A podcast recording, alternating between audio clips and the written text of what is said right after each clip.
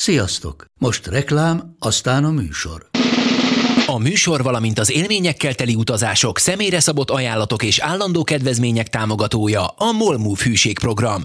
Nyisd meg a Molmove appot a profilodba belépve, add meg az utazási promóciós kódot, és tankolj Molevo és Evo Plus üzemanyagjainkból 15 forint per liter kedvezménnyel. Ne feledd, az utazási promókóddal most még jobban megéri Molmove tagnak lenni. Vége a reklámnak, jön a műsor.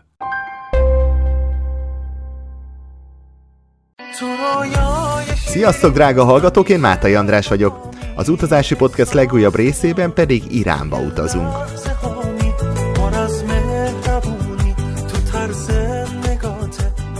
Az a fránya média jól elintézte ezt az országot, míg a hírekben rendre csak a rosszat halljuk róla, az odautazók ódákat zengenek róla. De hogy lehet egy országnak ennyire szélsőséges a megítélése? Az ilyen és ehhez hasonló kérdésekben Cseh Zsombor, túravezető és közel-kelet kutató segít nekünk. Nem egy, hanem egyből két adásban, mert hogy van miről beszélni, és Zsombor tud is beszélni. Ebben az első epizódban Iráról és furcsaságairól beszélgetünk, a következőben pedig kicsit túllépünk a határokon, és a közel-keletet próbáljuk megérteni.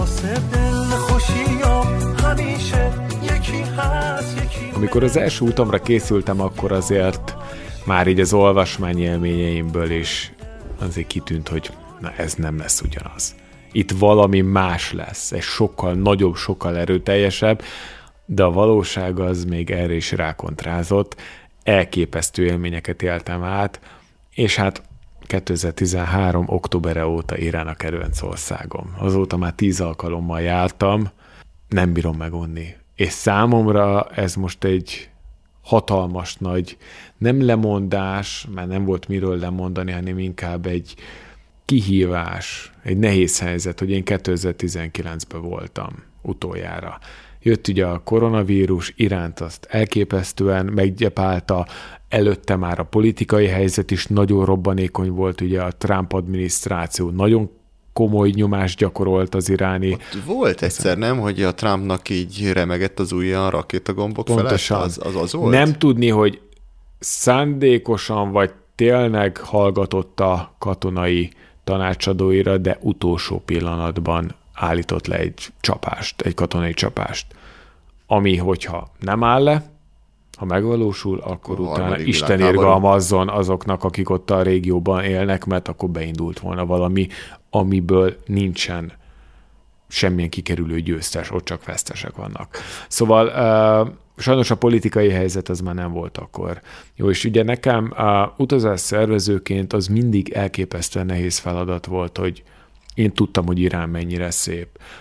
Az utazók nagy része, aki Iránba szeretne menni, az tudja, hogy miért szeretne Iránba menni.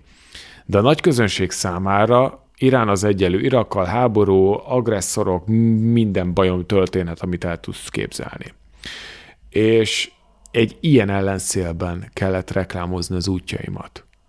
Én előadásokat tartottam, rádióbeszélgetésekbe hívtak.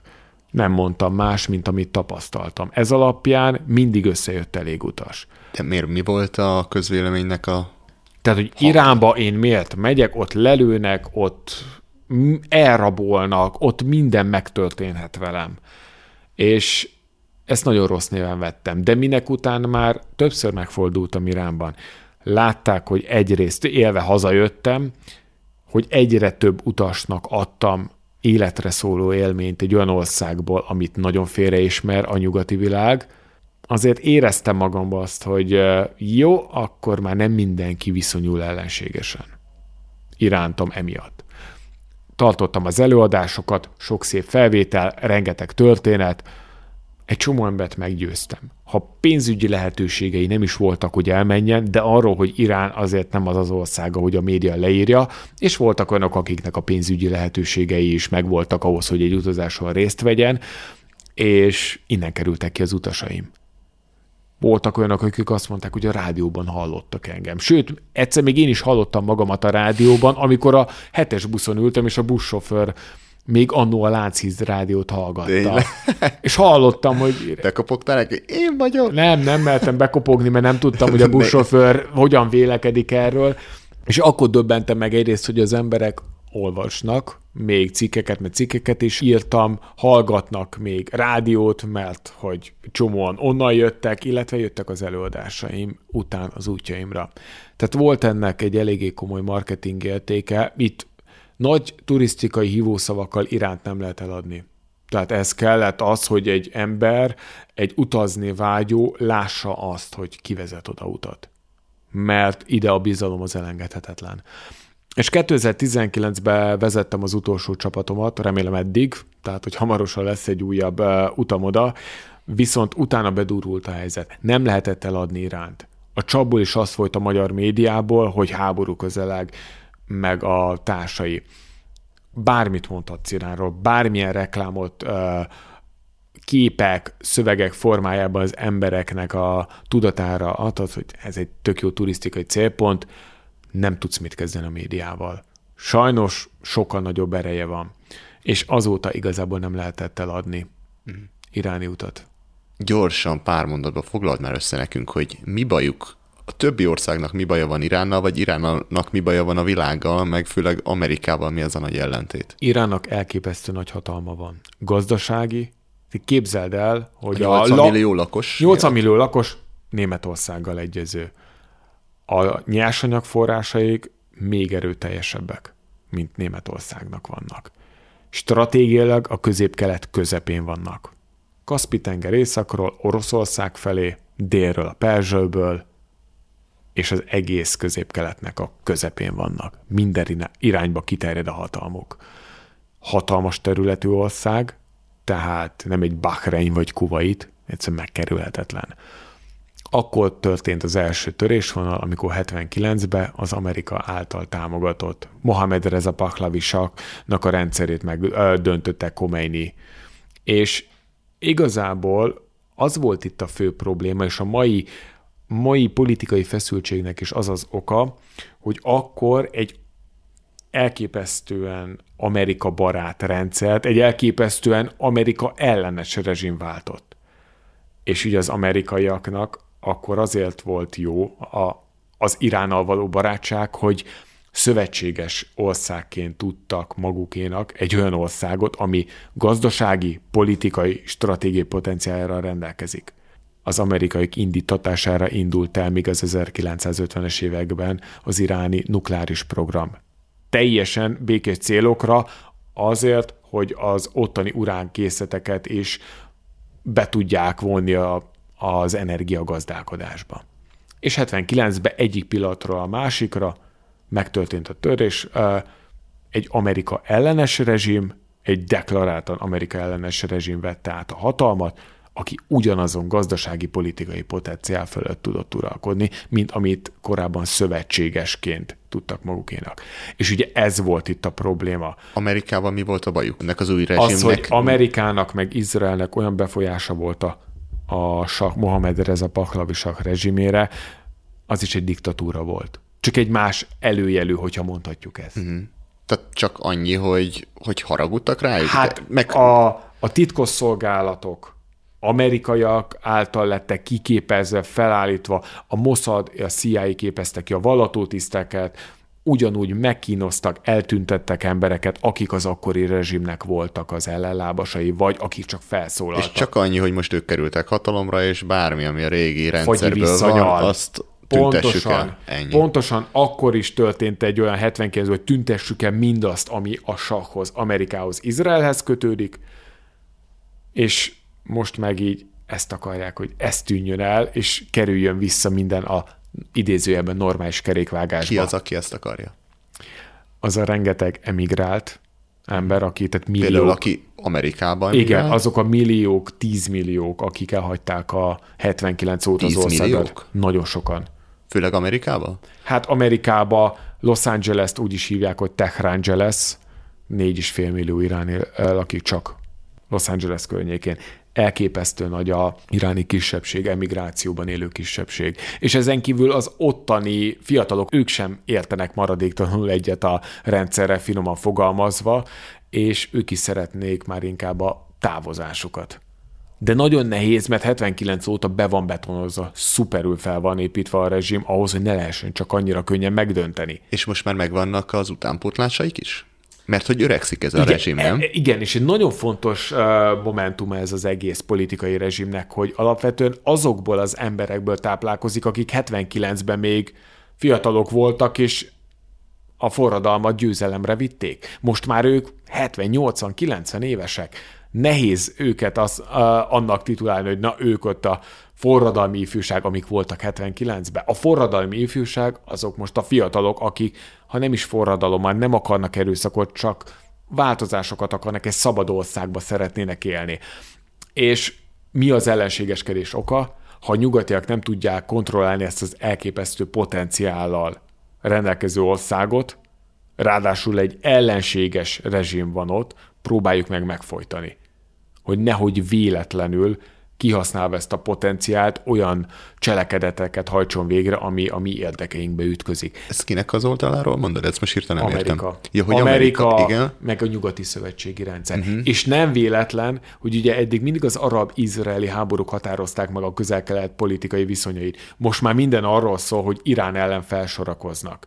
Ez volt az, ami Szaudarábiát Izraellel egy kalap alá vonta, ugye Trump közbejárásával megkötötték ezeket a szövetsége, szövetségeket, békeszerződéseket, ez az Ábrahám szövetségek, hogy arab országok is Izrael békét kötöttek.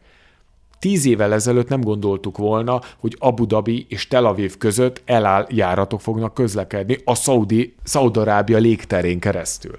Ez azért egy hatalmas nagy történelmi esemény. És ez tényleg egy jó előrelépés, mert felismerték már, hogy Izraelnek elképesztő technológiai, gazdasági, tudástőke potenciálja van.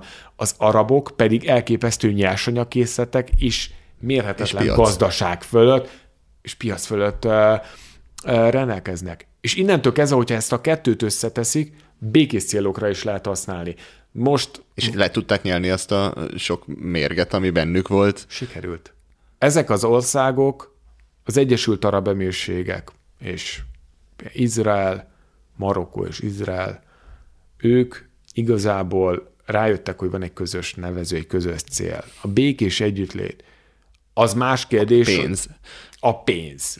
Tehát, hogy lehet a pénzt, Nem a, a nem, nem, tudást, a, nem a békés együttlét a lényeg, hanem a pénz, de az Legalábbis a pénzt a békés együttlétre is tudjuk használni. A, vagy nem az, tehát hogy nem a, a, poten, a pénz. Nem van, tehát, tehát, hogy, hogy azért ott mindenkit a pénz motivál, meg hát. a gazdasági hatalom, de rájöttek arra, hogy ez nem tehát nem kell ellenségnek lenni, annak ellenére, hogy másképp gondolkodunk, össze lehet fogni.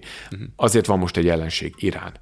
Tehát nem véletlen, hogy a szaudi-iráni viszony nagyon mély ponton van az elmúlt években, Izrael és Irán között hatalmas a feszültség, de azért nézzük reálisan, senkinek nem áll érdekében háborút indítani. Tehát ez egy lokális közelkeleti hidegháború, amit ott tapasztalunk, és emiatt van ez az ellenségeskedés. Ha megnézzük a történelmet, Iránba mindig is volt nyugati befolyás. Igen, ez nem volt mindig szerencsés, és a jelenlegi rezsim is ezt mondja, hogy hát angolok, oroszok minket kizsigereltek, gyarmatukként kezeltek, aztán jöttek az amerikaiak, és most kérjük vissza az országunkat. De ugyanúgy nem tartják a jelenlegi rezsimet bizonyos irániak méltó utódnak, mert hogy mi királyság voltunk, mi nem voltunk egy teokratikus rezsim, stb. stb. Veszélyezteti a geopolitikai egyensúlyt. Ennyi. Különben Izrael és Irán között sosem volt feszültség a történelm során területi okokból kifolyólag. Ha, sőt, és azért ez kiemelendő, mert ezért ezt is meg kell említeni, amikor Kürosz, a perzsa király elfoglalta Babilont, kiket szabadított fel a babiloni fogság alól? A zsidókat. Ugye ez benne van a Bibliában is. Kürosz nagy király. És amikor felszabadította a babiloni fogság alól a zsidókat, akkor az az ország, amit most elítélnek az emberi jogok tiprásáért, az az ország, illetve annak az elődje, pontosabban annak a vezetője, Kürosz nagy király megfogalmazta a világ első emberjogi kartáját, ami mind a mai napig az egyik legfontosabb emberi jogi dokumentum, az időszámításunk előtti hatodik században, hogy ebben a birodalomban, és a perzsa birodalomban minden állampolgár etnikai, vallási hovatartozásától függetlenül egyenlő. és emiatt nem érheti bántódás hátrányos helyzet. Időszámításunk előtt a 6. században. Ez a híres kűroszi agyaktekercs, és az eredeti példány az a British Múzeumban van, a legfontosabb másolat pedig az ENSZ-nek a New Yorki székházában.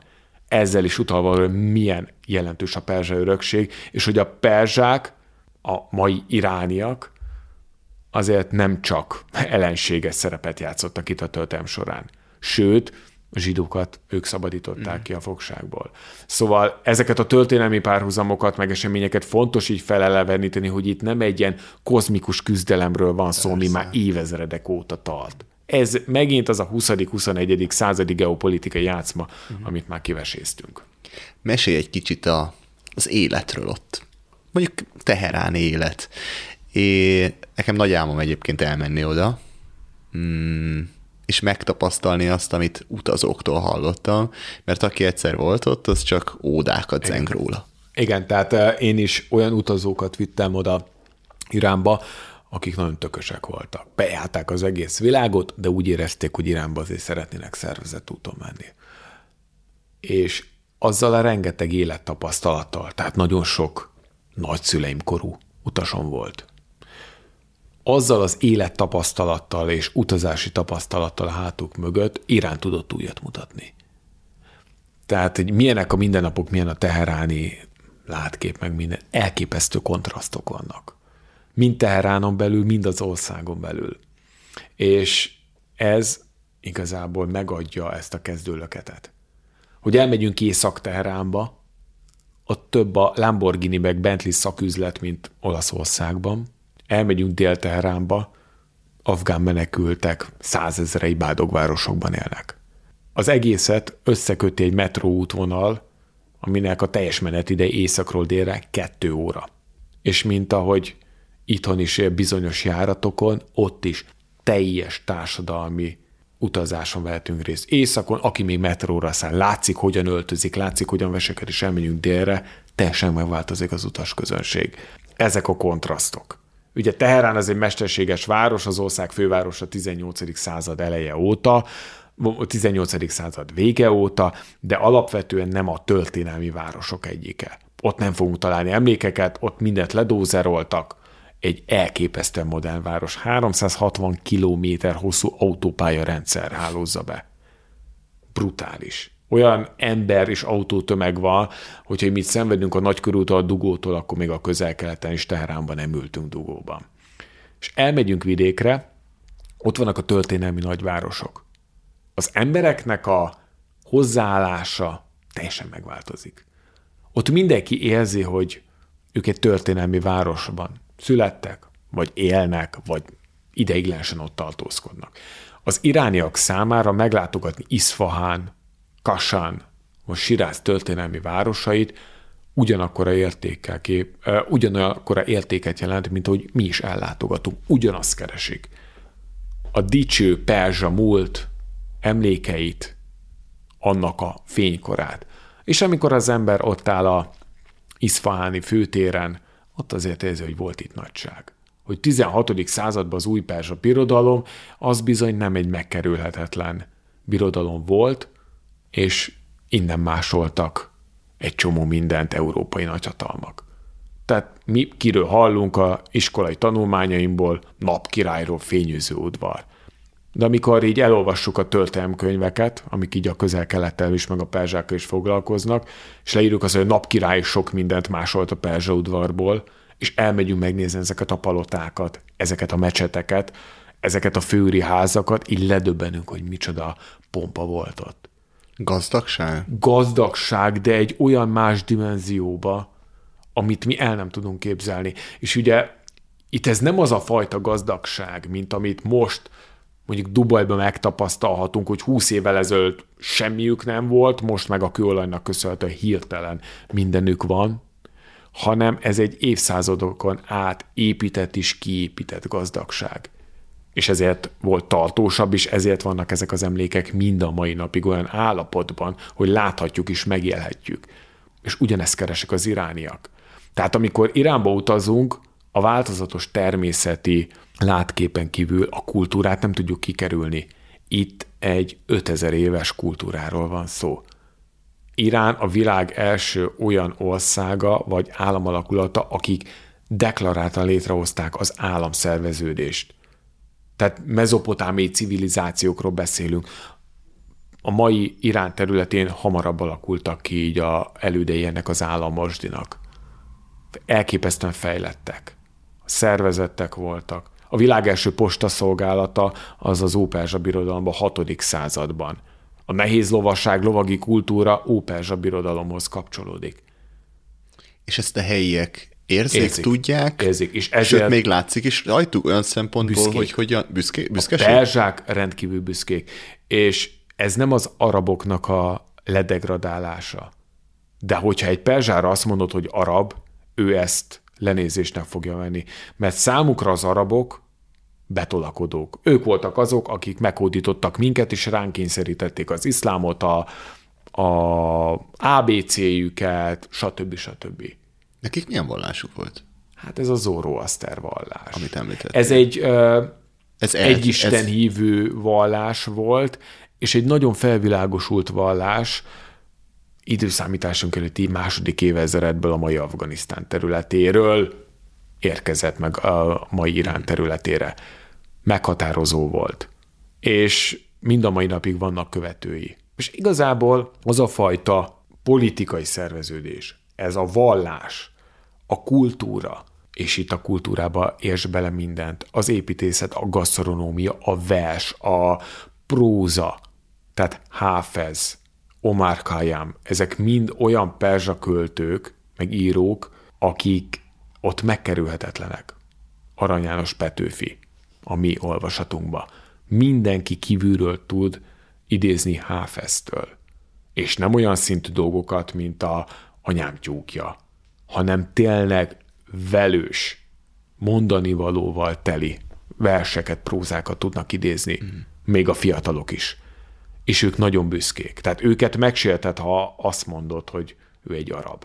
Mert élnek arabok Iránban, de egy perzsának azt mondani azért a sértés. Mert a perzsák mögött egy 5000 éves múlt van, az arabok mögött egy 1500 éves múlt.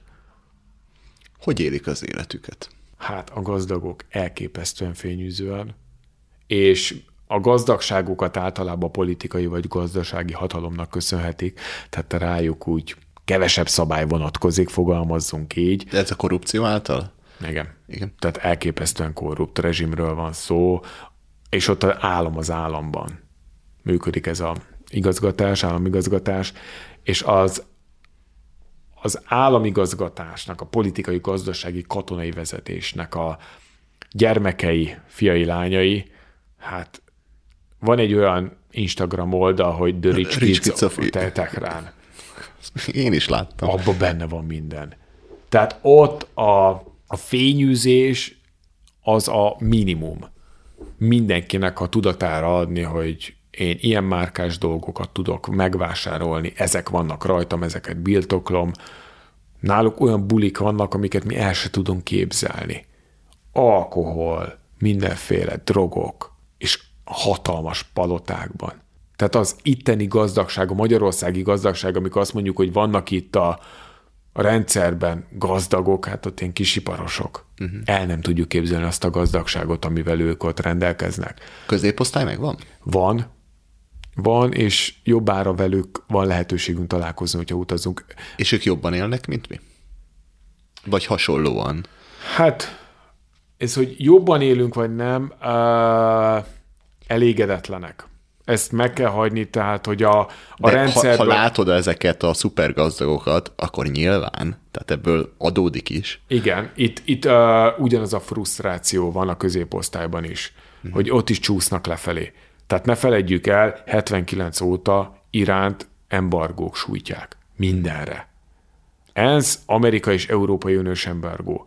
Olyan szinten uh, le van harcolva a, a gazdaság, mindent fű alatt kell beszerezniük. Az infláció az egekben van, de itt több száz százalékos az infláció. Tehát egyszerűen romlik hónapról hónapra, hétről hétre az iráni riál. És amikor te ott vagy, akkor ebből mit látsz? Tehát, hogy Hát azt látom, hogy én például vagy... bankkártyával nem tudok fizetni, mert Irán nincsen benne a nemzetközi bankrendszerben a szankciók és az embargó miatt. Uh-huh. Nekem készpénzbe kell vinni. Csuda jó, amikor elmegyek egy három hetes útra 20 fővel, és 18 ezer dollár van a zsebemben. és ugye ezt át kell váltanom, úgy iráni riálba, hogy amikor elkezdtem Iránba járni, akkor egy amerikai dollár az 34 ezer iráni riál volt, amikor 19-ben utoljára voltam, akkor egy amerikai dollár 150 ezer volt. Most meg Milyen? egy amerikai dollár 300 ezer. Mi, mi, mit kapsz vissza? Nézd, zsákba egy, kapod? Szó szerint. Egy hatalmas zsákot. Uh-huh. Jó, elfogadják a dollárt, mert senki nem annyira hülye, hogy most Irán-Iriába értéktelenedik tényleg napról napra. Abban megy a fekete gazdaság, abban működik? Dollárban? Hát, igen. Uh-huh. Próbálnak szerteni minél több kemény valutára. Na most ez hogyan csapódik le a középosztálynál? Hát úgy, hogy vannak olyanok, akik eddig egy melóból megéltek, most már háromból sem. Feszültek, látják, hogy közben ott van a Rich Kids of Tehran főszereplői, a csókosok, hogy ők mivel járnak, milyen körülmények közepette élnek, és közben meg ott vannak azok, akik fizetésből és bérből érnek, de így egyik napról másikra értéktelenődik a pénzük. Iráni fiatalnak mi az élet célja? Az, hogy kiusson, ki, hogy ugyanaz, mint mondjuk Kubában, hogy, uh, hogy ugye amikor beszélgettem kubaiakkal, egyetlen életcél van. Eltakarodni. Eltakarodni onnan. Igen. De így is állnak hozzá, és megvan, mivel így áll hozzá, ezért nem akar dolgozni, csak tengil, tengeti az életét, és várja, hogy történjen valami. Igen. Ugyanezt látod? Igen, és engem is uh, rengetegen környékeztek meg, hogy bejussanak az Európai Unióba. Mi az, hogy megkörnyékez? Hát lányok. Uh-huh. Próbálták azt, hogy Jöttem, Zsombor, nagyon szeretlek téged, vagy, meg annyira jó vagy. Hát a lányok bevetették az iráni nők nagyon szépek. Hát ők bevetik minden bájukat, hogy egy európai felesége legyenek. Uh-huh. Hát ez egyáltalán nem folyamatos számcserék voltak. Nem csak közöttem is iráni lányok között, hanem utasaim is iráni lányok között. Tapadnak ránk az iráni nők.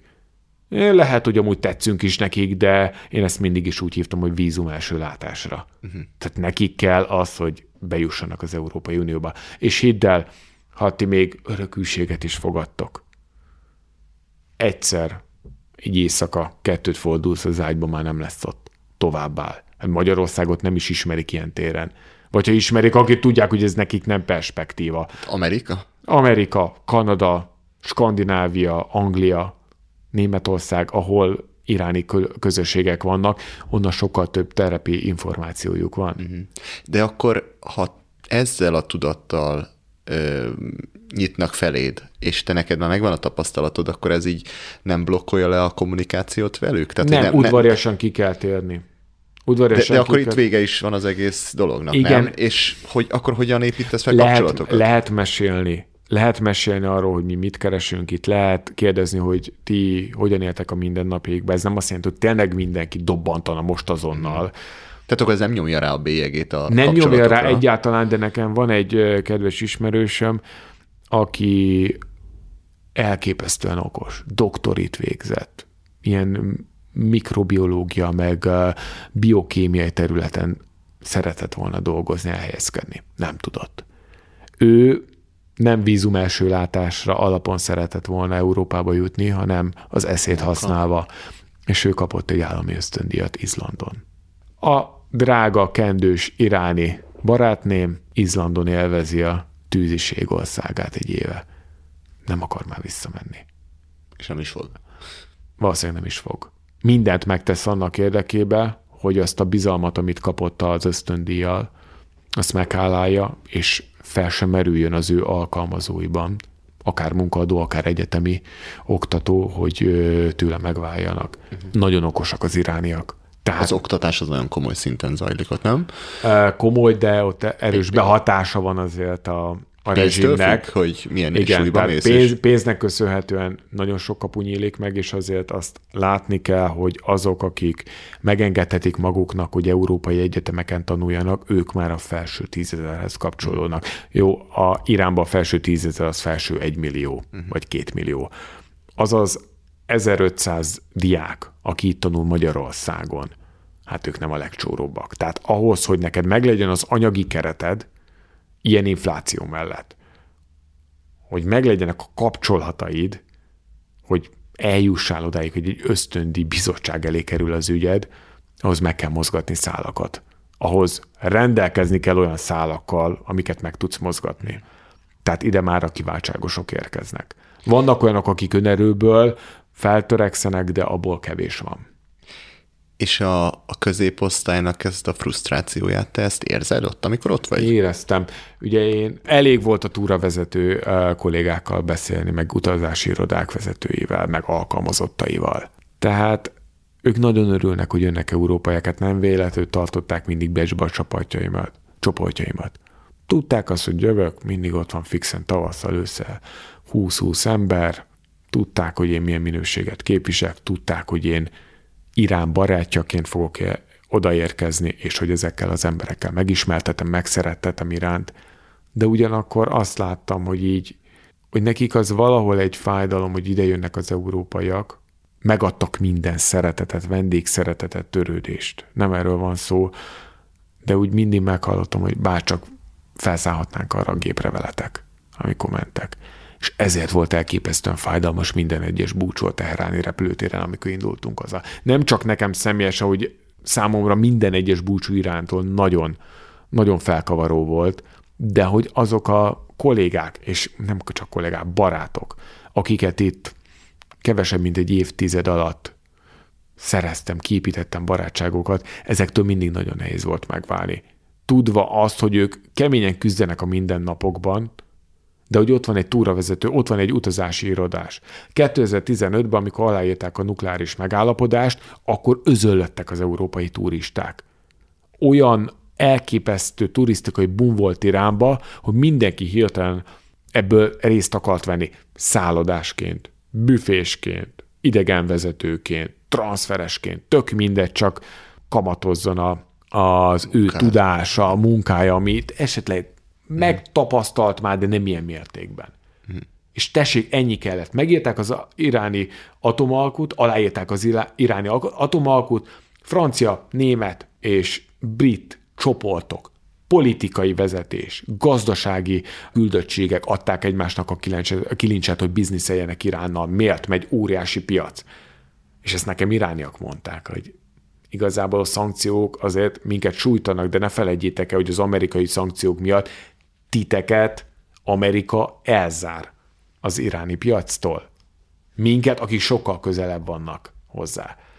És ezt érezték a mindennapokban is. 15-ben jött a boom, 16-ban jött a boom. Megválasztották Trumpot, Trump beindította a teljes elnyomás politikáját. Gazdaságilag, politikailag is.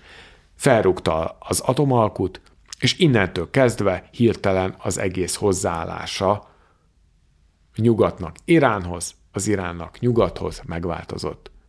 A mindennapi emberek hozzáállása nem, de a politikában és a sajtóban egyértelműen a korábbi pozitív előjel, az egymás iránti közeledés, kölcsönös tisztelt, az váltotta ismét az ellenségeskedés. Meg akkor a hétköznapi embernek az életében megjelent Pontosan, az, hogy... és azok, akik elindították a vállalkozásokat, elkezdtek építeni szállodát, egyik pillanatról a másikra azt látták, hogy gyerekek, hát itt megint az összeomlás nem jönnek a turisták, az elnyomás miatt a infláció egyre erősebb, nem tudom befejezni a szállodámat. Nincs alapanyag, akkor gondolom. Munkanélkülek, és rengeteg idegenvezető ismerősöm a mai napig nem tudom, hogy miből tartja fel magát. Uh-huh. Szóval ezek a kemény sorsok is, ezek diplomás emberek. Angolul, németül, franciául, kiváló, olaszul, kiválóan beszélnek nagyon szépen mindent ismernek, hatalmas nagy szeretettel voltak az európai csoportok felé. És most egyik pillanatról másikra, azért, mert odafönt úgy döntöttek, meg a geopolitikai játszmák úgy alakultak, munkanélkülévé váltak. Én nem tudok vinni nekik csoportokat, ők nem találkoznak csoportokkal. Uh-huh. Szóval amikor azt mondjuk, hogy hát a geopolitika, a politika az nem ránk tartozik, hát én Irán kapcsán láttam, hogy minden, ami történik a nagy politikában, az sajnos csattan az egyszerű embereken. Hát rajtuk jobban, mert ők az elszenvedő. Uh-huh. Rajtam csak annyira, hogy nem tudok oda csoportokat vinni, vagy nem tudok magánúton bemenni. Na és ilyenkor egy ilyen életben, amikor mondjuk arra sincsen nagyon kilátása, hogy kiszabadul az országból, és mondjuk van egy ilyen elnyomás, hogy cenzúra, nem tudnak vásárolni, akkor, akkor ők hogyan élik az életüket? Van egy nagyon híres könyv, az a cím, hogy City of Lies, a hazugságok, hazugságok városa. városa. Egy ö, iráni emigrációban élő iráni újságíró írta. Csak ő írhat meg ilyet, gondolom. Pontosan.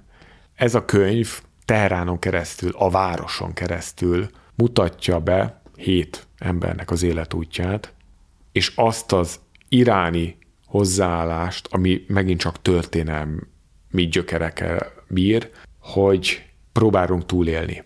A saját biztonságunk érdekében hazudunk, fűnek, fának, megtévesztünk, nem azért, mert mi ki akarunk szúrni a másikkal, hanem amiatt, hogy életben maradjunk. Működik ez a besugó rendszer? Erre... E, most nem erre gondolok, ez van. Tehát, Aha. hogy mindig hamarabb tudtak a adott városba az érkezésünkről, mint hogy én odaszóltam volna. Ez teljesen nyilvánvaló volt, hogy működik. Ez a saját biztonságunk érdekét is szolgálta, még mert mindenki azt gondolná, hogy bennünk ellenséget láttak. Hát olyan láthatatlan biztonsági övet körbe Iránba, hogy nekem nem volt félnivalóm. Itt arról beszélek, hogy amikor még az arabok meghódították a perzsa birodalmat, és ugye névleg felvették az iszlám hitet a perzsák.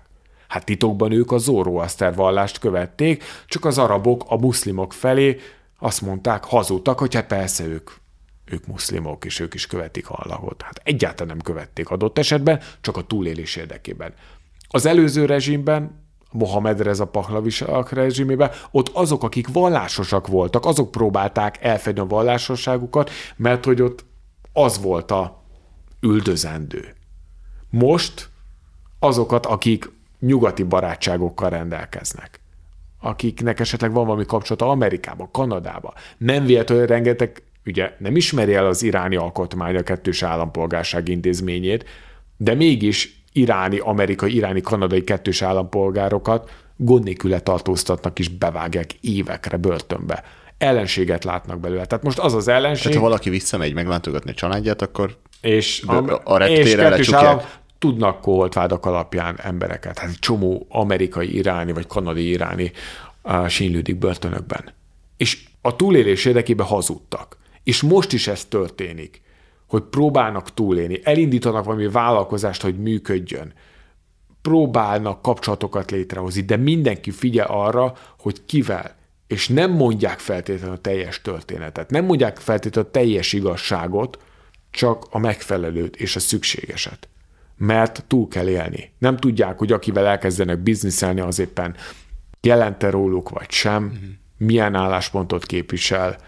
Szóval ezzel a szemlélettel, hogy túl kell élni, ezzel leélni egy életet. Ugye itt nem arról van szó, mint amiről beszéltünk Afganisztánban, hogy úton útféle rádrobbanthatják a piacot, az épületet. Itt inkább arról van szó, hogy biztonságban az országban. De hogy nem tudhatod, hogy ki hal meg olyat, amit nem biztos, hogy meg kéne hallania. Titkos rendőrség akkor ez folyamatosan működik, Igen. megfigyel. Tehát te, te is találkoztál, akkor gondolom Persze. vele. Mit csinálnak? Ne, amat, voltak teljesen amatőrök. Tehát, hogy így amatőr módon. Oda jön, vagy... elkezd kérdezősködni, és valami... világos, hogy nem az a természetes érdeklődés, hanem inkább megy a checklist alapján, mit kérdezzem meg. Aha. Tehát elképesztő módon behálózza a, a besúgó rendszer titkosszolgált az országot. Ez minden közelketi országban ott van, de az iráni rezsim ezért tud ilyen nagy nyomás, nemzetközi nyomás ellenére is, és alatt is kitartani, mert hogy nagyon stabil a rendszer legalulról legfelső szintig bezárólag. Még mindenki próbálja a kis kiskapukat, hogy neki egy kicsit jó legyen. Igen, Persze. tehát ebből a szempontból az irániaknak, meg a magyaroknak a világhoz való hozzáállása nagyon hasonló, hmm. tehát mi is a kiskapukra játszunk. Nem azért, mert mi nem akarunk adót fizetni, mert mi nem akarjuk betartani jogot. Csak amikor számolunk, hogy van X összeg, amit kapok havonta, ebből elmegy egy jelentős összeg a állambácsinak, hát jó, de akkor miből fizetem ki a kaját, meg ezt, meg azt, és akkor mindenki megpróbál trükközni, megint csak az a túlélés érdekében. Tehát ez szerintem neki, ezt a fajta habitusát az irányaknak, magyar embereknek nem kell nagyon részletezni. Van a fejemben egy-két történet iráról, uh-huh. aztán kíváncsi vagyok, hogy ez veled megtörtént-e, uh-huh. vagy, vagy hogy mit szólsz ezekhez. Az előbb már említetted, hogy ugye a titkos rendőr oda ment leszólítani. Azt hallottam, hogy ez nagyon gyakori, hogy főleg mondjuk Teheránban, hogy az utcán leszólítanak, oda jönnek. Hallottam olyan történetet, hogy például az anyuka oda küldi a gyerekét, hogy kicsit gyakorolj angolul, beszélgessel a külföldivel. Egyáltalán nem zárkóznak el. És ez így tényleg megtörténik. Ez tényleg így van. Uh, és összehasonlítva mondjuk az arab országokba tett uh, utazásaimmal, az arab országokban tisztelt a kivételnek, nem mindenhol tudtam olyan szoros kapcsolatot létrehozni. Nem az üzleti kapcsolatról beszélek, a baráti kapcsolatról beszélek, nem tudtam létrehozni olyan szoros barátságokat az arab világban. Iránba ez sokkal könnyebben ment. Sokkal nyitottabbak, sokkal kezdeményezőbbek, és talán sokkal nagyobb szeretettel nyitnak az emberek felé, a külföldiek felé. Ebbe benne van az az érdek is bizonyos esetekben, hogy hát a rajtam keresztül ma kijutnak az országból, ugyanakkor van egy másik is. Egy jó érzés, hogy tudják, hogy mennyire rossz hírük van a világban. De én mégis ott vagyok egy csapattal magam mögött, és végignéznek a csapaton, mindenki mosolyog, füligérő szájjal, és ámul, meg bámul. Ez nekik egy jó érzés. És a legtöbbször elhangzott kérdés, akár az anyuka által oda küldött kisgyereknek, akár egy egyetemistának, akár egy idősebbnek, miért jöttél Iránba? Nem féltél? Tehát ugyanazokat a kérdéseket teszik föl, amit nekünk is feltesznek utazás előtt. És amikor... Hát ők tudják, hogy milyen a tudják, képük a világban. Persze, nagyon tájékozottak. Tudják, hogy mennyire rossz hírük van, és azt is tudják, hogy ezt a rezsimnek köszönhetik. És mi itt vagyunk, mi vonzott Iránba. Tehát ez ad egy jó kis beszélgetést, hogy... nagyon örülnek. Amikor én meg beszélek velük perzsául, akkor elalélnak. Egyszerűen azért, mert ebbe benne, hogy nem csak idejöttem kattingatni, hanem meg akarom őket ismerni. És egy perzsának ennél nagyobb dolgot adni, azért nem nagyon tudnák. Uh-huh. És van itt még egy dolog. Az az, hogy alapvetően tájékozottak, de szeretnék megtudni a valóságot. Tehát szeretnének információkat megtudni tőlünk, Európában. Tehát én nem tudom, minek köszönhető ez. Ugye Magyarországon van egy ilyen propaganda, hogy ide csábítunk közel-keletről embereket, mert hogy itt kolbászban van a kerítés. Na most valamiért tényleg ez a képzet van de még értelmes emberek körében is. Tehát azt gondolják, hogy Európába jönnek, akkor itt gazdagság lesz. Igen. Egyfelől ott van az, hogy mi megtehetjük azt, hogy a rendkívül erős európai, azon belül is magyar útlevelünkkel mi szabadon bemetünk az országba, csak egy vízumot ütnek be, megvesszük a repülőjegyet, elköltünk x mennyiségű pénzt, egy utazás, aztán békésen telt szatyrokkal távozunk ő nekik számára ebből az következik, hogy itt mindenki jól él. Itt béke van, itt mindenki teljen mézzel folyó érezheti magát. És akkor mondom nekik a pajtás, tehát, hogy egyrészt mi csórók vagyunk a hollandokhoz, Luxemburghoz, meg mondjuk a franciákhoz képest, de még én gazdagnak számítok itt Magyarországon egy nyírségi, egy Bácskiskun megyei vagy egy Békés megyei kis tanyavilágban született gyerekhez képest, és most kizárólag anyagi értelemben mondom, hogy én gazdagabb vagyok, akkor onnantól kezdve ő így picit lefagy. Ja. Ma akkor így egy ilyen álomvilágot így kipukkasztottam, egy lufit kipukkasztottam a szeme láttára. És a benne lévő adott esetben nem csak levegően víz, ez így ráfröccsent, és úristen, tehát akkor szembesül ezzel. Az más kérdés, hogy elhiszi vagy sem, de én mindig kiózanítottam az embereket, hogy héka-héka, álljunk már meg. És azért ez egy eléggé fontos momentum, hogy ők azért szeretnének tájékozódni, de még, a, de még az értelmiségi körében sem egyértelmű a kép. Uh-huh. Azok tudják, hogy mi folyik itt Európában. Akik látták. Akik látták, akiknek megadott az, hogy itt tanuljanak, vagy egy utazási iroda európai körutazása keretében ellátogassanak ide, és akkor látják. Csak ugye egy utazás keretében mit látnak az emberek? Tényleg a fényűzést, tényleg a pompát, és akkor még jobban szeretnének idejönni. Nem véletlen, hogy eléggé nehéz egy iráninak európai turisztikai vízumot kapni, mert sokan dobbantanának így a vízum birtokában. Láttam egy videót, az, az van egy kereszteződés, négy út, és jön négy autó, egyikben egy iráni, és egyszerre érnek oda, és nincsen elsőbségadási tábla, hanem jobb kész szabály, vagy Semmi. Vagy semmi. És hogy nappal megérkeznek, és elkezdik egymást, menjél te, nem menjél te, snit, besötétedett, este 10 óra, és még mindig ott mutogatnak, hogy menjél, elsőbséget adok. ez egy nagyon fontos dolog, hogy eh, az irániak rendkívül udvariasak.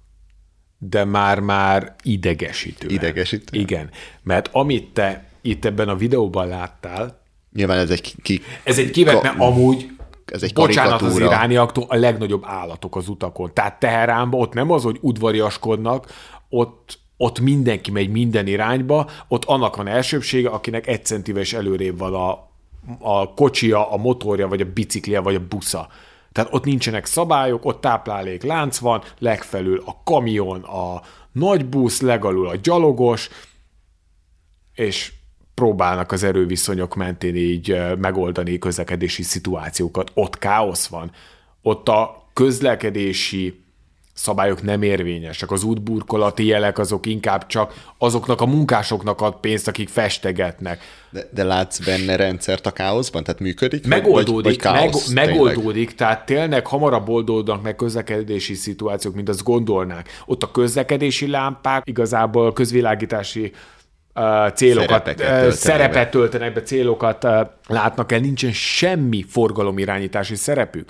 Tehát miközben háromszor pirosra, zöldre vált a lámpa, az alatt lebonyolítanak rengeteg manővert. Amit te láttál, ez a másik véglet, és ebbe, tehát az is iráni sajátosság, amit én most elmeséltem, és erre is nagyon sok videó van, és amit te is elmeséltél ott, egy nagyon, ez egy kiragadott példa, de egy létező. Az iráni udvariasság és előzékenység, és ennek van egy másik megnyilvánulása, és ebbe már én is belefutottam 5 milliószor, és már engem is idegesített. Ugyanis, hogyha én egyszer érkezek egy ajtóhoz egy iránival, előre engedem. És ők mondja, ne, ne, te menj előre. Mondom, menj már előre, te menj előre, nem menj. Na, ez megy órákon át. Miért nem akar előre menni az iráni? Mert hogyha ő a fenekét mutatja felém, azáltal, hogy ő előttem megy, azzal tiszteletlenséget sugal felém.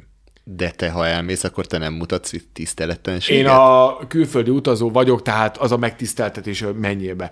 De el kell játszani ezt a kört. És akkor ők mit csinálnak a két ire? Ugyan, ugyanez van, akkor ott tényleg egy hosszan. órán keresztül? Na, nagyon hosszan, tehát hogy az udvariassági köröknek egy olyan dimenzióját tapasztalta meg Iránba, ami itt ugye, hogy mondjuk ezt így Európában, small talk, how do you do, igazából nem érdekel, hogy vagy, csak megkérdezem. Tehát nem úgy köszönök, hogy hello Andrés, how do you do Andrés, és nem is érdekel, hogy te hogy vagy, baromi nem érdekel, hogy veled mi történt, csak így udvariasságot próbálok így arra a mondat erejéig így erőltetni, magamra meg rád. Na, ott nem egy mondatról van szó. Ott percekről van szó, hogy menj előre, menj előre, menj előre, te rendeld meg a kávét, én fizetek, nem, én fizetek, te vendégem vagy, és ez folyamatosan. És amikor én azt mondtam egyszer egy iráni ismerősömnek, hogy basszus, de jó pólód van. Másnap az a póló az a táskámba landolt, mert hogy megtetszett nekem. De nekem nem megtetszett, hanem én mondtam, hogy nagyon jól áll rajtad. Odaadta. Odaadta. És itt, ne, itt nincs vissza, visszaút? Tehát, hogy itt el kell fogadni? Itt ha megsérted, ha nem fogadod el Ezzel, tőle? tehát, hogy számára ennél nagyobb cselekedet nem is lehet, mint hogy nekem megtetszett, odaadja. Na most ez az, amit így nem lehet kiradírozni az irániakból. Hát Ezek után hogy nem lehet őket szeretni, meg imádni? Hát, Hát ők ilyenek. És például, amikor mentem csoportokkal is, az irániak nagyon szeretnek piknikezni. Bárhol, körforgalom közepén, a zöldbe, parkokba, láttam már mindenhol. Szeretik a zöldet.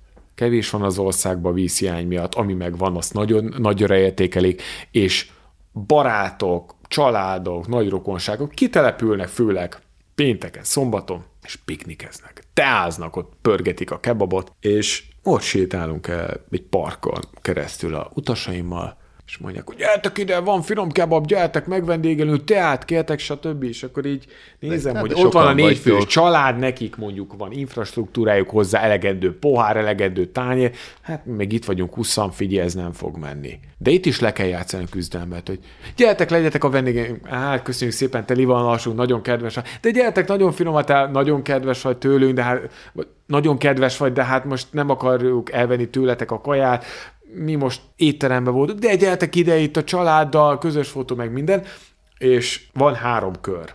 oda-vissza. Ha a harmadik után is még erősködik, akkor azt már el kell fogadni. És ezt... És ha az elsőre elfogadod, akkor néz egy nagyot. Igen, igen, tehát bele kell menni a játékba. És ezt akkor ismered ki, hogyha jártas vagy irányba, és utána olvasol annak, amit úgy hívnak, hogy tárof.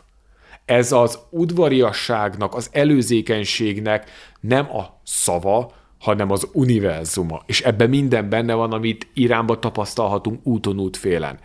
És valóban van olyan pillanat, amikor mi lepődünk meg a legjobban, fogja azt, előkapja a százas ilyen műanyag pohászettet ugye a zsebéből, és akkor mindenkinek kitölt a termoszba lévő teát is körbe, és gyertek akkor fotó. Kész. Nekik akkora nagy öröm, és ugye a telefonukban nekik az életük van. Az a rengeteg minden. fotó. Tehát az napokon keresztül mutatják, hogy ja, itt voltak a Harejik, a külföldiek, Magyarisztán. És akkor nézel egy tök idegen, vadidegen embereknek a fotóit, hogy igen. És ezt megmutogatják családnak, meg fűnek, fának. Szóval elképesztően szoros a kapcsolat. És a kaja az ott is egy ilyen összekötőpont. Tehát eh, az irániak hihetetlenek. Vannak sportos irániak, igazán sportos irániak, vannak azok az irányak, akik azt gondolják magukról sportosak, de aztán kiderül, hogy nem, és vannak a rémlusták. A sportos irányák, velük én másztam Irán legmagasabb csúcsára, azok őrültek. Tehát amit én négy nap alatt megmászok, ő felszaladod a 12 óra alatt oda-vissza. Ez az igazi sportos iráni. Van az az iráni, aki rátolat a hegyre, aki rátolt a hegyre, hogy 12 óra alatt azért 12 órát megmásza, vagy felfut rá, ő a kis tragacsával felmegy addig, ameddig bír, és utána sétál egy kicsit, hogy ő most hegyet mászott ott, de aztán hogy, hogy nem előkelő a csomagtartóból a termosz tea, meg a kebabos, és elkezdenek piknikezni. Látszik rajtuk, hogy meg vannak halva attól a száz méter sétától, de ők azt a történetet úgy fogják a fotó kísérletében ők mentek hegyet mászni, meg kirándulni. Csak jó pozból, jó szögből fotóznak, az nem látszik, hogy ott a egymását parkoló autók egész sorra. És vannak, akik így nem is mennek el odáig, nekik a körforgalom is jó, vagy egy ilyen közpark. Na most azt tudni kell, hogy a nagyvárosokban rengeteg a közpark, amit rendbe tartanak. Tehát nem olyan, mint nálunk a népliget, hogy az emberek jobbára kerülik nagy ívből, mert tele van drogosokkal, meg hasonló. Nem, ott az a közösségi életnek az egyik legfontosabb helyszíne. Hatalmas nagy partik vannak, tollasoznak, beszélgetnek, frizbiznek, vízipipáznak, piknikeznek, és nem tudsz elmenni mellettük úgy, hogy ne invitálnának meg egy teára, csirkére, focizzál velünk, tehát ezek azok az interakciók, ami Iránba mindenkit meglepnek. Hát hol tapasztaljuk itt? Ha mondjuk hosszabb időt töltesz velük egy-egy ilyen családi eseményen, akkor miről van szó? Miről, mi, mi a témája? Család. Politika? Család? Mindig megkérdezik, hogy hol a feleségem, meg a gyerekeim. Ugye eléggé nehéz az ő dimenziójukba azt felfogni, hogy én 32 évesen nem egy három gyerekes családapa vagyok. Az más kérdés, hogy anyagi okok miatt az ottani 30 évesek sem feltétlenül tudnak hasonló érdemeket felmutatni. Tehát azért látni kell, hogy mondjuk Teheránba ugyanazokkal a problémákkal szembesülnek a fiatalok, mint mi. Gigamagas árak, mindenki küzd azért, hogy kihozza a lakbélt, a egyéb költségeit, és nem tud arra gondolni, uh-huh. hogy hú, akkor most családalapítás. Régen mi volt a hagyomány? Régen az volt, hogy van hozomány. Ugye a hozomány mi célt szolgált, hogy itt támogassák a újdonsült párt a családok. Hát sokszor már családoknak sincsen annyi, hogy így elindítsák az útjára a gyermeküket. Szóval innentől kezdve a problémák hasonlóak, de mégis és megint ugye az eredeti téma, amiről beszéltünk, hogy a család fontossága, vallási, életmódbeli okokból kifolyólag is, ez a dimenzió megvan, ez a felfogás megvan. Tehát egy iráni lány, aki 30-at betölt és egyedül a szégyenkezik emiatt. És mind... A család is? Ez egy jó kérdés. Engem több anyuka környékezett, mert pontosan ugyanúgy nem a általános iskolás gyermeküket küldék oda, jó, akkor most gyakoroljad ezt az angol szöveget, amit tanultál az iskolában. Hello, how are you? Nem. Hanem oda küldte a, az eladó sorba lévő lányát az anyuka, hogy akkor na, ismerkedjél. Nekem nem, tehát nem kellett küzdenem a számcserékért. tízesével lehet Iránba a számokat cserélni iráni lányokkal. És a lányoknak, mint a, aki külföldi. Külföldi lányoknak, hát nekem voltak olyan utasaim, akiknek nagyon bejöttek a perzsapasik. Tehát az ő arcvonásuk, az ő ilyen előkelő megjelenésük az azért számos nő számára egy ilyen férfi ideál teljesít meg. És ugye azért ezt látni kell, hogy még én római katolikusként, tehát keresztényként, én nem vehetek el egy muszlim nőt, mert egy muszlim nő csak muszlim férfihez mehet feleségül, addig egy muszlim pasi elvehet egy nem muszlim nőt. Tehát könnyebb... Tehát akkor ezeknek az ismerkedéseknek a célja egyértelműen az, hogy pár házasság. házasság? Házasság, persze. De, Tehát de, ott de, nincsen de az, hogy egy-két hogy... évig járok vele, meg hogy hát ti mit csináltok? Járunk. Erre akármilyen gazdag az arab meg a perzsa nyelv, erre nincsen szó, nincsen kifejezés. De jó, de azt ők is láthatják, hogy na, a lányomat oda küldtem már, vagy tíz pasihoz, és még mindig nem. Tehát, hogy ez nem így működik, hogy oda küldem. Vagy, Egyet nem gondolnak végig. Amikor nekem iráni lánybarátaimnak kellett így megmagyarázni az iráni alkotmányt, és ennek a férfi-női kapcsolatra, meg a gyermekvállalásra, meg az állampolgárságra vonatkozó részeit, akkor nézzük, ezt meg honnan tudod? Hát, ezt onnan tudom, hogy utána olvastam.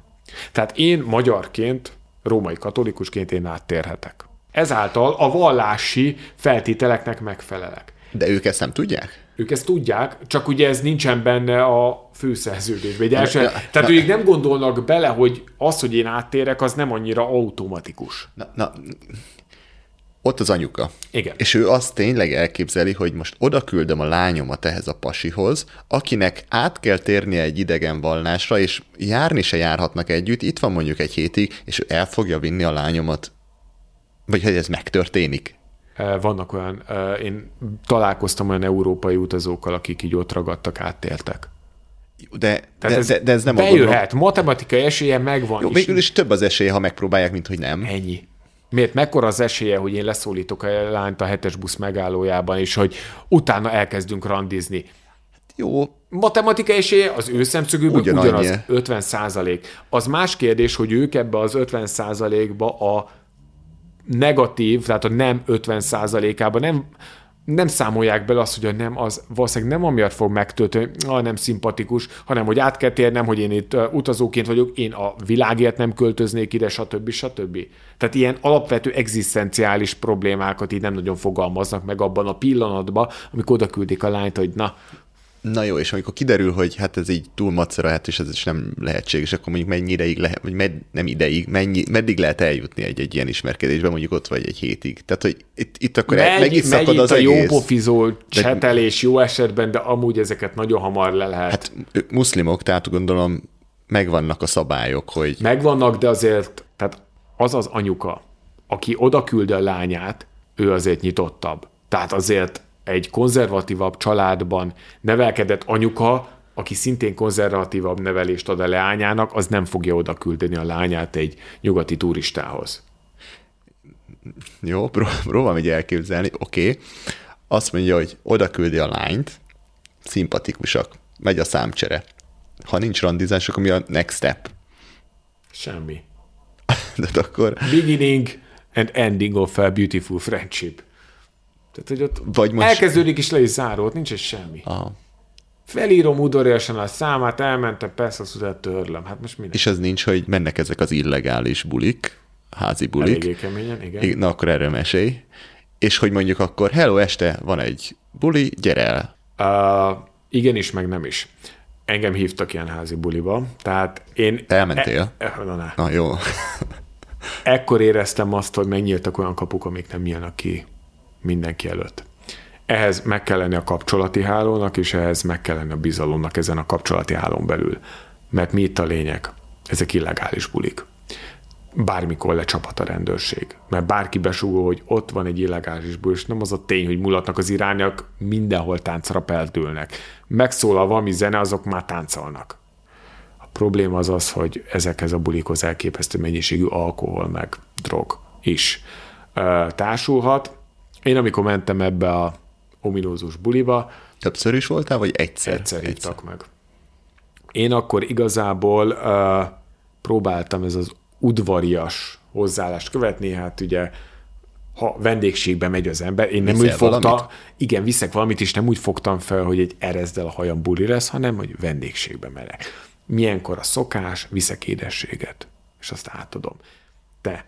Én vittem egyedül édességet. Mindenki hozta vodkát, viszkit, tekilát, minden. És akkor szarul érezted magad? És akkor néztem, hogy hát ez a süt, ez már este nem fog elfogyni. és csatak részeg lett a társaság. Hányan voltatok?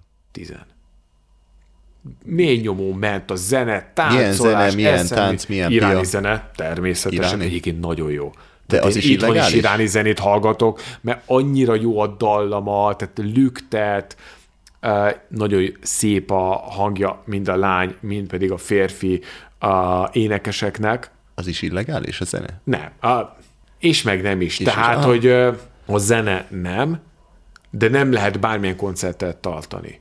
Tehát a, rengeteg koncert van Iránban, tehát például tradicionális perzsa zenét játszó együttesek fellépnek, de azért nem annyira, hogy mondjam, általános program, hogy én elmegyek Teheránba egy művelődési központban, és akkor ott egy ilyen rock koncertet hallgatok. Viszont underground vonal az nagyon erős, és az underground az nem egy zenei stílus, hanem az minden, ami a rendszer által nincsen elfogadva. Van hip-hop, rock, banda, heavy metal, minden, Minden. csak illegálban minden. Igen, na most a házi bulikon hallgatnak zenét, ezzel nincsen probléma, mert mindenki döngeti a taxiban, az étterembe, a buszon a zenét. Itt inkább az, hogy az én sütim az nem fogyott el, ők meg ott ittak, és a házigazda az büszke volt, hogy már ennyi vodkát ivott meg. És ilyenkor jövök rá, hogy megjöttem rá, hogy ami tiltott, az nem azt jelenti, hogy nincs. És amikor így utána olvastam így ennek az alkohol kérdésnek, akkor azért világossá vált számomra, hogy Iránba az alkohol, alkoholizmus az népbetegség a fiatalok körében, hullanak a fiatalok, mint a legyek. Tehát, hogy péntek este nagy körút, mentőautó izé, viszi a detoxba az embereket, ott mindennapos. Mert ők is felejteni szeretnének, szeretnének egy kicsit ebből a őrületből, ebből a való világból kikapcsolni bármilyen szer által. Most meg nem azt jelenti, el- hogy én kaptam szert, tehát ez, ez nem az a szintű buli volt, mint amit a felső tízezer képviselő csinálnak. Itt csak alkohol volt. De már az is illegális volt. És hogyha lecsap a rendőrség, akkor nem tudom, hogy mi történt volna velem. Milyen, milyen, mit ittak? Whisky, vodka. De nyugati? Tehát vagy, vagy Be Oroszországból érkezik a csempész. Nekem is megvoltak a kapcsolatom ahhoz, hogy bármilyen szeszbe tudtam szerezni. tehát nem ezek a zugfőzdék, amik ilyen ki tudja, hogy milyen Jó, mondjuk én is készítettem házi bort, hol. Panel negyedik emelet. Nagy holdó, ugye, mert azért Miből? Egy, miből? Hát tele vannak gyümölcsel, és meleg van, De te, és mi, van te miből cukor. csináltad a panel negyedikben? Hát volt egyszerűen egy kék nagy hordó, cefrés hordó, Ja, ja. cefrés hordó, cimborán meg megvette a sok gyümölcsöt a piacon, kiváló irányi termékek, ők is szeretik a cukrot a teába, és hát az erjedés folyamata azt nem kell nagyon bemutatni egy olyan társadalomnak, ahol rengetegen választják a kémiát, meg a vegyészetet. Egyetemi tanulmányukként idő, cukor, gyümölcs. Nem azt mondom, hogy a prémium kategóriás italok születtek, De nem is az a lényeg. nem is az a lényeg. De ezt megértem, mert nyilván ahol elnyomás van, ami, ahol ez tilos, és van egy buli, ahol el, erezdel a hajam van, ott akkor még inkább azt mondja, hogy na. Az tudod elmúlt mi? évek iráni tüntetéseinek mi volt a szimbóluma? A nők fogták, és így a sajtó szemelátára letépték, a, és elkezdték lóbálni a kendőjüket. Elképesztő nagy ereje van ezeknek a tetteknek. Ez is egy harc a rezsim ellen. Ez a csendes, vagy néha kevésbé csendes ellenállás. Uh-huh. És ezek a bulik, ezek megmutatják, hogy mi az az Irán, amiben nekik így minden nap élni kell. Van kívül az az állat, hogy ők felveszik a kendőt, udvariasan Ami próbálnak... egyre me- megy hátrébb, ez egyre igaz? megy, egyre ez megy igaz? hátrébb, igen, tehát azért a biztosító tűk, vagy A- a, haj, hajcsatokat próbálják minél alacsonyabban megfogni. Nagyon szép az irániak haja. Tehát az iráni nők, ezt férfiként mondom, de ezzel minden férfi utasom jól, tehát elbűvölik a, az európai embereket. Viszont ők ezt tudják, és erre nem rájátszanak, de ezt így kiemelik. Ugye mivel tudnak játszani? A sminkjükkel, mert az arcukat nem kell eltakarni, és a hajukkal hogy cserfesen kilógatják így a kendő alól. Ugye mással nem játszhatnak, mert hogy a könyök aláérő ruhába kell lenni, hosszú nadrágba és a feneket eltakaró ruhába. De azért még miért azt gondolnám mindenki, hogy minden iráni nő csadolt visel, akkor nézzük meg, hogy a fiatalok mennyire esztétikusan is jól öltöznek és onnantól kezdve már senki nem azt nézi, hogy hű, ez most iszlám előírás. Persze ők is örülnének, ha egy picit rövidebb, meg lengébb ruhába vehetnének, de olyan gyönyörűen öltözködnek, hogy nekik nem kell stílus tanácsadó. Hm. Megjelennek és érezzük rajtuk az eleganciát, a nőiességet. És, a, és nem azt a hivalkodót, hogy kirakják mindenüket, hanem ellenkezőleg. Hogy így megjelenik így egybe az egész. Hogy az arcuk, a hajuk és a ruházatuk tip-top, mint hogyha minden nő a kifutón sétálna. Na most ez egyszerre ott van, hogy hát próbálják megtalálni megint a, a idézőjebb a kiskapukat, és most pozitív értelemben, megpróbálják megélni azt, hogy hogyan lehetnek nők így az elnyomásat, oké, okay, ezt sikerült teljesíteniük, ugyanakkor a kendőt levenni, slóbálni, azért az mégis erőteljes, annak ellenére, hogy egyre lejjebb csúszik a pasik miben öltöznek? Nekik teljesen Annyi, hogy nyugati, nadrág, nyugati ruházat? Igen. Ugyanaz, Tehát, ugyanazok a... nincsen olyan tradicionális viselet, mint például a afgánoknál. Afgánoknál, vagy a arab olajmonarchiáknál, ez a hosszú uh-huh. fehér uh, ruha, teljesen. hanem teljesen európaian, farmerbe, egyéb nadrágba, póló, ing, szakó, nagyon fontos, nyakkendőt nagyon kevesen holtanak, ennek pedig az az oka, hogy a nyakkendő az a egykori izraeli-amerikai jelenlétnek köszönhető nyugati öltözködés szimbolizálja. Uh-huh. Tehát aki ma nyakkendőt visel, az picit nyugat felé húz is az ellenség. Nem, nem véletlen, hogyha megnézel bármelyen fotót hivatos diplomáciai találkozókról, iráni politikusokról, ők sosem hordanak meg, nem hordhatnak nyakkendőt, hanem mint a, nálunk a, a papok.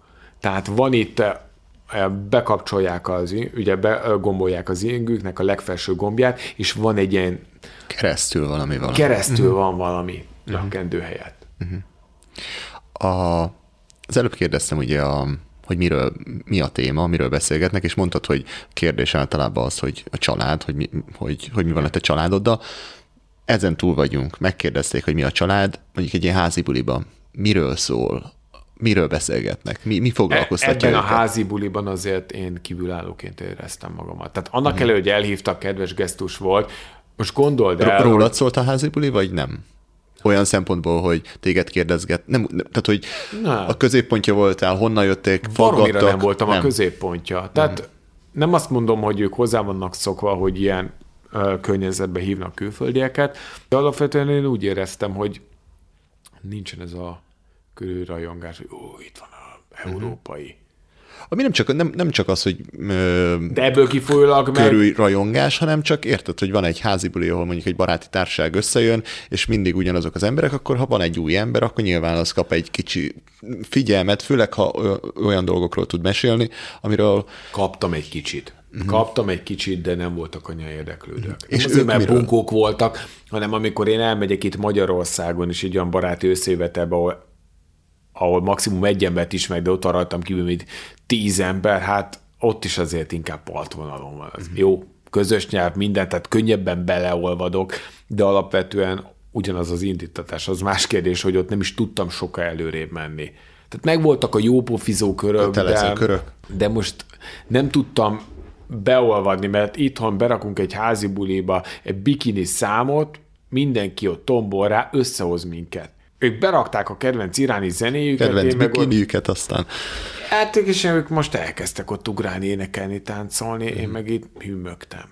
Mert tényleg ritmikus azok a zenék, de hogy ami nekünk ezek a klasszikus bulizenék, azok náluk is ugyanúgy megvannak. Most szerinted egy magyar bulizenére egy külföldi mennyire mennyire oldódna föl. Szóval a kötelező körök, igen, ki vagyok, honnan jöttem, mit csinálok, miért tetszik Irán. Na és ők miről? Hogy mi az, ami ugye hétköznapokban érdekli őket? Tehát mondjuk ők politizálnak. Nem. Arról beszélnek, Nem, hogy... Ezt így szigorúan kerülik. én azt tapasztaltam, tehát, hogy, és én erre felhívtam az utasaim figyelmét is, hogy rendszerről semmi. Mert senki... Nem tudhatod, hogy kivel beszélsz. Nem tudhatom, hogy kivel beszélek, illetve nem tudhatom, hogy mikor hallgatnak le. Szóval figyelni kell. Minket is ez az óvatosság napi szinten ö, körbevett, de most ezzel nincs is gond. Ha meg valaki elkezdte szapulni a rendszert, ezt így automatikusan mindig mondtam, figyeljetek, ez lehet provokáció. Lehet, hogy nem az, de lehet provokáció. Ne üljetek föl. Hallgassátok meg, mondjátok el a véleményeteket, ne a rendszerről, hanem hogy nálunk mi van, tehát hogy legyetek nagyon diplomatikusak, visszafogottak és semlegesek, mert nem tudhatjuk, hogy hogyan végződhet egy ilyen beszélgetés. Külföldi kerülhet bajba miatt? Persze. Börtön. Simán. Szóval azért Iránba külföldiként is komoly határokkal szembesül az ember. A legális kereteken mm. belül. Hát a illegális kereteken belül a határ a csillagos ég, de... Persze. De ugyanígy azt is hallottam, hogy a külföldieket nagyon védik, a helyiek védik, és ha mondjuk te vitába keveredsz egy taxisofőrrel, vagy egy árussal, akkor az ott lévő emberek fognak megvédeni. Az igaz. Tehát, hogy nem csak a besúgó rendszer titkos szolgálat ad egy láthatatlan gyűrűt egy irányi utazás során, hanem bizony a helyek is. Tehát ott olyan még nem fordult elő, hogy nekem károm származott volna, vagy hogy nem védtek volna be. Tehát számukra az egy elképesztően rossz szituáció, hogy egy külföldi szomorúan, elégedetlenül esetleg idegesen távozik valonnan, mert nem kapta meg azt, amit el akart érni. És nem arról van szó, hogy nekem jár, nekem azt el kell érnem, de például volt egy szituáció, amikor uh, próbáltak így a csapatomon egy pici nyereséget könyvelni, és azt mondták, hogy a nagy busz, amivel én a korábbi utakon mindig bementem a szállás közelébe, azt mondták, hogy megváltoztak a szabályok. Nem mehet be a nagy busz. Innen taxikkal lehet menni.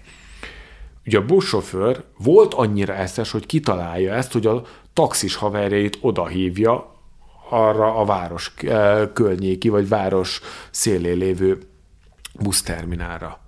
De annyira már nem volt eszes, hogy amikor én Perzsául elmondtam neki, hogy ez már a hatodik utam Iránba, hogy összerakja, hogy hoppá, lehet, hogy vannak kapcsolataim, és lehet, hogy ismerem a dolgokat. Aztán, mit ad Isten, ott az éjszaka közepén ez a jelenet. Utasaimon síkfrász volt. Képzeld el, hogy így szemüket rátapasztják az ablaküvegre, ott állunk a semmi közepén egy kihalt buszállomáson a busszal, és öt darab taxisofőr gyűrűjébe kiabálunk egymással. Ők azt hitték, hogy engem most ad szépen, izé megütnek, stb., mert nagyon mediterrán stílusba ment a vitatkozás. És én csak akkor felhívtam a helyi emberémet, a srácok, ez van. Két-három perc után a telefonhívás után a taxisok eltűntek. Lehet, hogy az a taxis le akart minket gombolni, de amikor átadtam a telefont, hogy Pajti, akkor ne velem vitatkozzál, itt van ez, utána egyből. Mondták, hogy jó, akkor takarodó, ebből nem lesz üzlet. Na és hogyha nincs ilyen kapcsolat? Na, hát, hogy ilyen, akkor van, van ez, Ilyenkor hogy... van az, hogy a személyes kapcsolatok a közel-keleten üzlet, turizmus, bármilyen kapcsolat egyszerűen elengedhetetlenek. Ez egy nagyon szélsőséges szituáció volt, tehát ilyenben azért nem keveredik bele minden alkalommal az ember, de például mondok egy eléggé gyakori esetet, Teheránban nagyon sok a kéregető. Amúgy az iszlám világban, hogyha közlekedünk, ott nem az van, hogy kéregetnek az emberek, hanem oda jön a kisgyerek, és a tízes papírzsebkendős csomagot árulja, hogy ő üzletember, hogy ő kereskedő, és hogy ezért adjál valamit. Mindenki tudja, hogy ő sajnos kéreget, de hát még abban... többet adsz neki nyilván. Igen, igen. és bennem még négy évesen, öt évesen is, mert sajnos láttam ilyet, hogy négy-öt éves gyerekek ott idézőbe kéregetnek. Szívem szakadt meg, hogy basszus, ide jutottunk, de mégis van bennük annyi tartás, önbecsülés, hogy ők nem kéregetnek, hanem kereskednek. És bizony vannak olyanok Teheránban, hatalmas nagy város, közel 20 millió fős, hatalmas nagy különbségek, vannak ott szegények. Vannak ott kéregetők, akik nem szórakoznak itt a tízes papír zsebkendővel, hanem kéregetnek. és ilyenek voltak, megláttak minket, mint nyugati turistákat, nem kell félni, tehát nem az, hogy körbevesznek, és akkor zsebesek, stb. Oda jöttek kéregetni. És semmiből jöttek emberek, hogy elhajtották őket. Ne bántsátok. És ők elnézést kért tőle. Elnézést kért tőlünk, az ő nevével bocsánat, hogy és legyen szép utatok Iránba.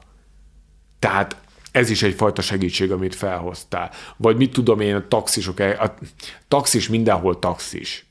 Tehát én most nem akarom lenézni a taxisokat világszerte, de azt tapasztaltam, hogy akármilyen országban megyek, a taxisoknak ugyanez a célja, lehetőleg a turistákat lehúzni. És ebből van ez egy... valahogy tényleg egyébként ilyen visszatérő. Ez egy visszatérő, és ez nem egy ország specifikus, ez egy üzletág specifikus. Igen. És ez a le... visszatérő minta egyébként. Ez egy visszatérő minta, és uh, legnagyobb uh, kalandom meg ilyen előrejutás az iráni kultúra megismerésében az volt, hogy Teherán, ahogy mondtam, hatalmas nagy város. És ott nem az van, hogy A-ból B-be te adott esetben egy taxival eljutsz, hanem ismerni kell a rendszert. Vannak az iránytaxik, akik az A-ból B-be tartó útvonalnak mondjuk az első két kilométerén oda-vissza ingáznak. Adott esetben nem is taxisok, hanem munka után még egy kis mellé kereset, és akkor fel alá grasszálnak. Na, hogyha erre rájössz, akkor kiderül az, hogy a 5 két kilométer az sokkal olcsóbb, mint egyszer tíz. Mert az emberünk lehet, hogy mondjuk a lakókörnyezete környékén tolja ezt. Most 10 kilométer elmegy, aztán visszajön, azért Teheránban sok idő, sok pénz, stb. Mikor erre rájöttem, meg hogy hogyan kell leinteni, akkor futottam bele abba a helyzetbe, tudtam, hogy én oda megyek, de hogy előtte milyen megállót kell mondani, ott rakjon ki. Elmondtam, beszálltam mindezt perzsául, beszélgetünk, beszélgetünk, megkérdezi, honnan jöttem. Hát akkor eljátszottam, az, akkor belementem a játékba, egy Jazd városából. On, ez egy fontos nagyváros, az ország közepén, Iránban, és hát mondtam, hogy most innen jöttem. De jó, de hogy amúgy meg honnan származom, mondom Magyarországról, nem Teheránból. És Teherán annyira multikulti hely, hogy az én perzsa tudásommal ott a taxis számára nem voltam egyértelműen külföldi. És beszélgettünk, beszélgettünk, és tudtam, hogy amikor beszállok a taxiba, le kell egyeztetni az árat. Mennyi addig? 15 ezer, 15 ezer, 15 ezer, rendben, oké, indulás. És megérkezünk, kiderült, hogy én magyar vagyok. Elkezdtünk beszélni. Hát mondta, hogy amúgy vízilabdázó volt, és ő a magyar vízilabdázókat ismeri. Hát azok kemény fiúk, ó, nagyon olimpiai bajnokok, a Magyarisztán, very good man. És amikor így beszélgetünk, beszélgetünk, és megérkezünk a kiszállásra, pont az őszinteség előtt belőle. Hogyha tudtam, hogy külföldi vagy, akkor valószínűleg ötszörös árat kértem volna, de megegyeztünk. És megköszönte, hogy tudtunk egyet beszélgetni, hogy én Perzsául is szóltam hozzá, beszéltünk Magyarországról, kezet ráztunk, és ő fordult is, ment vissza ugyanaz a két kilométeres távolságán. Tehát ez volt a pozitív taxis élmény. De itt is az volt, hogy külföldét óhatatom mondanak egy magasabb árat, ami még így is bagó a, főleg ilyen infláció mellett, ami, hogy mondjam, mi fizetésünkhöz képes, Persze. de neki ez aranyat ér. Persze. Zsomborítja végére mondj nekem két dolgot, egyet Magyarország felé és egyet Irán felé, amit elhoznál Iránból Magyarországra, és amit elvinnél Magyarországról Iránba. Hát Iránból Magyarországra, és úgy gondolom, hogy ezt már így elhoztam, ez az emberekkel való viszony. Ez az, ami az egész közel-keletet, ezt a régiót, ezt meghatározza, de Iránba ez így kicsúsosodott. Tehát a másokkal való előzékenység, kedvesség, türelem, figyelmesség. Én nagyon sokat tanultam a, ezektől az emberektől, nem csak a perzsáktól, araboktól, kultoktól, törököktől, mindenkitől ezt egyértelműen Iránból elhoztam, és ezt a fajta tényleg az emberekkel való emberi hozzáállást. Magyarországról, amit vittem, hogy sokszor így gondba vagyunk, hogy most mi kik vagyunk magyarok. Álbüszkeség, őszinte büszkeség, és hogy mi mindig azért legyünk büszkék, mert minden nemzet ellen próbáltunk egy nem sikeres forradalmat, meg szabadságharcot lebonyolítani. Most erre, ez történelmi dolog. Lehetünk büszkék a sikerekre, de nem ez határozza meg. És Iránban mit vittem, az inkább az a fajta magyarság tudat volt, amit én egyszer nem fogalmaztam meg. Csak ott, idegen környezetben, konkrétan Iránba jöttem rá, hogy Ez létezik, hogy mi, kicsi Magyarország, mi mit adtunk a világnak. Milyen embereket tudtunk a közel-keletre eljutatni, és mennyire jelentős a szerepünk, és hogy bizony külföldön vállaljuk föl. És ne csak azért vállaljuk föl külföldön a magyarságunkat, mert hogy 20%-kal olcsóbban indulunk a alkudozásban, a bazárban, mert tudják, hogy Magyarország csóróország, mondjuk Franciaországhoz képest, tehát ugyanazt az árat úgysem fogják egy magyaron behajtani, mint egy francián, hanem az bizony, hogy nekünk van egy örökségünk, ami nem állt meg a magyar határokon. Van egy olyan kultúránk, és a legmegdöbbentőbb ebben, hogy ugye kik a jászok meg a kunok. Azok a perzsák, akik tovább mentek Perzsiából. És ezt tudják, hogy a, a kapocs, nem azt mondom, hogy mindenki, de nagyon sokan tudják. Tudják, hogy bizony itt vannak ezek az értékek, ezek a kapcsolatok, és hogy a magyarok azért valakik. Tehát mi nem egy európai ország vagyunk sokak számára, hanem mi igazából egy nagyon fontos testvéri nép. És ezt akkor tudtam meg. És akkor értékelődött fel bennem az, hogy én honnan származok, és talán ez az, amit nem csak vinni fogok ezután, hanem már sokszor ki is vittem, hogy vállaljuk föl, hirdessük azt, és el lehet viccelődni itt a piros paprikán, meg a puskáson, Sajnos a pálinkát, a harmadik pét, ezt nem tudjuk hirdetni, mert hát, na, elvileg muszlimok, szóval pálinkát nem isznak, de alapvetően vannak olyan értékeink, amik ott megjelentek, és élő környezetben ott vannak, találkozunk, beszélhetünk róla, mert tudják, miről van szó, és ezt vállaljuk föl, és ezt tényleg hirdessük, mert ahogy beszélhetünk, mi is ugyanúgy diplomatái vagyunk az országnak.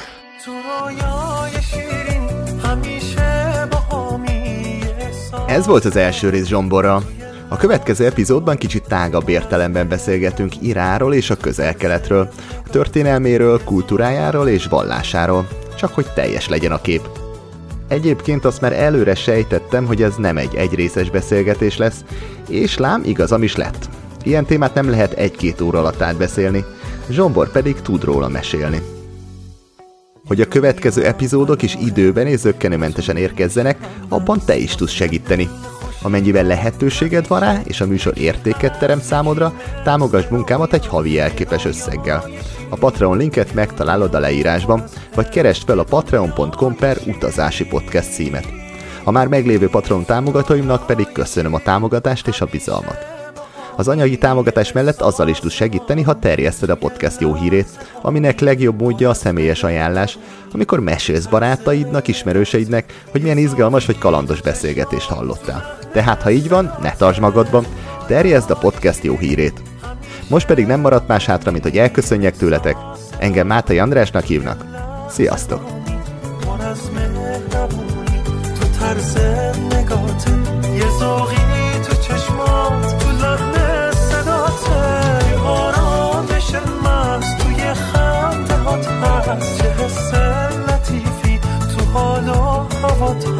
صدات مثل بارون مثل گل میمونه مثل دریا آروم مثل آسمونه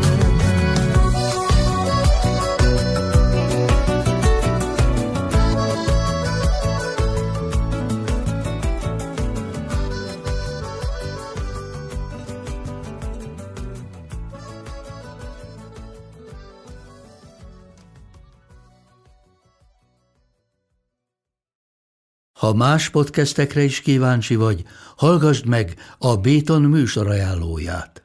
El tudod képzelni, hogy a podcastet, amit éppen most hallgattál, fél év múlva már a mesterséges intelligencia generálja? Mi sem. De ha érdekel, eljött már a gépek lázadása. Hallgass bele az Embertelen podcastbe. Orsós Lajos vagyok, a műsor házigazdája. Egyelőre még élőben. Egyelőre. Fedezzük fel együtt, hogyan ismerkedik, randizik, mesél és vitatkozik Betty és Péter, két teljesen mesterséges intelligencia. Lajos, a podcast címét mond még egyszer, Léci. Oké. Okay. Embertelen podcast. Ez a műsor a Béton közösség tagja.